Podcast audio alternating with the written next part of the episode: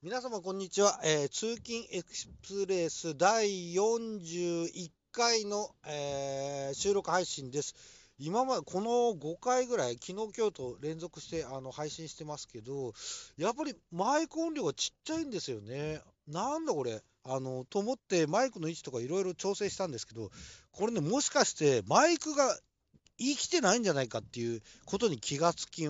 気がついたというか、それで今日は、今はマイクを挿さずに、えっ、と、録音してます。スマホを手に持って、あのースマホを顔に近づけて喋ってます。これでダメだったらもうダメでしょっていうか、これで大きくなるんだったら、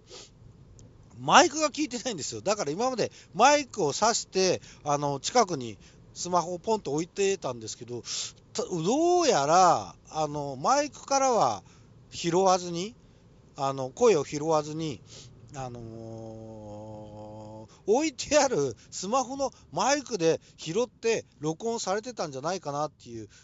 疑惑がですね、すごい疑惑ですね。なんか、闇の組織の陰謀でそういったことが起きてしまったんでしょうか。うーん、これソニーのマイクなんですよ。別に高いマイクじゃないですけど、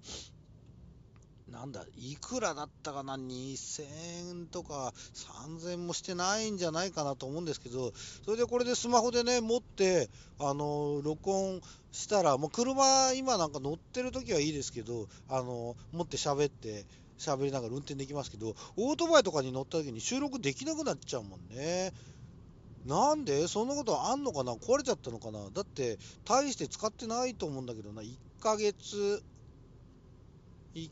ヶ月、2ヶ月ぐらいしか使ってないんじゃないですかね。回数も表すと、まだ41回ぐらいしか使ってないです。あ、でもね、失敗はしてますよ、いっぱい。取り直しとかもやってんですよ、本当に。これでも。取り直して、これですからね。えーそれで気をつけようと思ってるんですが、えーと、せっかくなんで、えーと、次は何の話をしようかな。じゃあ、見た映画で、他に何見たかっていうと、えーこの自粛、コロナ自粛中ですね。何見たかっていうと、えーコクソンっていう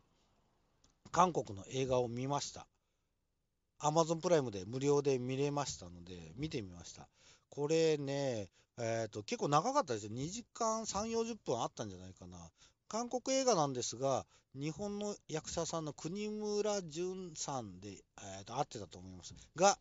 結構重要な役をされてて、えー出演されてます。だから知ってる、僕、私、韓国映画そんなに見ないので、知ってる役者さんその国村淳さんだけだったんですけど、えー韓国のある田舎の村、コクソンっていう村に、国村淳さんがなんか引っ越してきたみたいですね。それで、これ現代なのかな？あの結構文化的にというか、家の作りとかが、まあまあ古い、まあ、田舎だから古いっていうこともあるんですけど、国村淳さんが住んでる家なんかもう、なんていうか、木造の、なんか、ボロい、えっ、と、神社かなんかに住んじゃってるみたいな、今の韓国でもそういったことが現実にあるのか、でもそうだと思うんだよな。ちょっと、あの、日本ではかん、今のところ、日本の現代ではなかなか考えにくい、えー状況でしたけどね。それで、国村淳さんが来てから、あの引っ越してきてから、まあ、山の奥の神社みたいなところに住んでるんですけど、えーと村でいろんなちょっと奇怪な殺人事件が起きる。それで犯人も分かっているんですよ。犯人は、でもちょっと錯乱しちゃってるんですよね。あのーなんで錯乱しちゃってるかっていう理由が、あの国村淳さんのせいなんじゃないかっていうふうに、えー疑う警察官がいて、それで、まあ、ああだこうだやっていくという感じになります。えー途中の見ていた雰囲気としてはですね、えーと、そういったサスペンスというよりは、あの悪魔的な取りつかれるとか取りつかれないとか悪魔的なエクソシストみたいな印象に近かったりするような殺人ですかね。だから殺人者は犯人分かってるんですけど、どっちかというと自分の意思というよりは悪魔に取りつかれちゃって殺人を犯しちゃってるみたいな事件が発生するんです。でそんな中で警察官の娘がどうやらその悪魔に取りつかれちゃったみたいな感じで言動とかも、えー、それこそエクソシストですね。なんかお父さんに向かってものすごい汚い言葉を吐いたりするようになり、えー、なんか近所のおばあさんあの面倒を見てくれたおばあさんのことを刺したりとかしちゃったりするのでそれを助けるためにあの警察官がおまわりさんがあの国村淳さんと対決するっていう話です。それで、まあ、国村淳さんが原因かどうかっていうのは、わそれも分かんないんで、それも言わないです、ここではね。あのまあ、関わってることには間違いなさそうなんですけども、どう関わってるのか分かんないっていう。それでやっぱり、えー、エクソシストみたいに、祈祷師さんですか、えー、エクソシストでは牧師さんですが、あの祈祷師さん、祈祷師さんでいいんだよな、助念師、うん？助念、助念、助念じゃないな、助、そう、まあ、とにかく、あの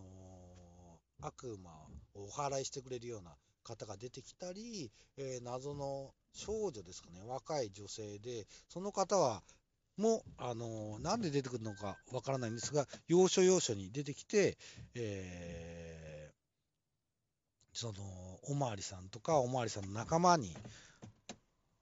いろいろアドバイスでもないんですけどね、なんか意味深なことを言ったりして、えー、果たしておまわりさんの娘は元に戻ることができるのか、えー、誰が一体原因なのか、何が原因なのかっていうのをだんだんだんだん後半に盛り上がってくる、えー、感じです。2時間40分、まあ途中ドキドキあの面白く見ました。あのラストの解釈に関しては、もうよく分かんなかった、あの分からなかったんで、えー、コクソンネタバレでネットで検索して、それで詳しく解説してくれる方の、えー、を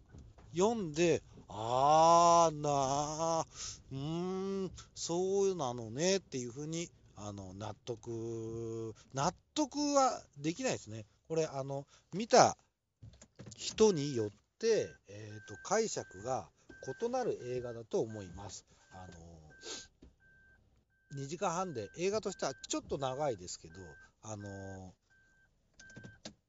よかったよろしかったらあのご覧になったらいいんじゃないかなと思います。えー、それでは今日は韓国映画のコクソンの話をしました。えー、通勤エキスプレス第41回の配信をこれで終わりにします。皆様さようなら。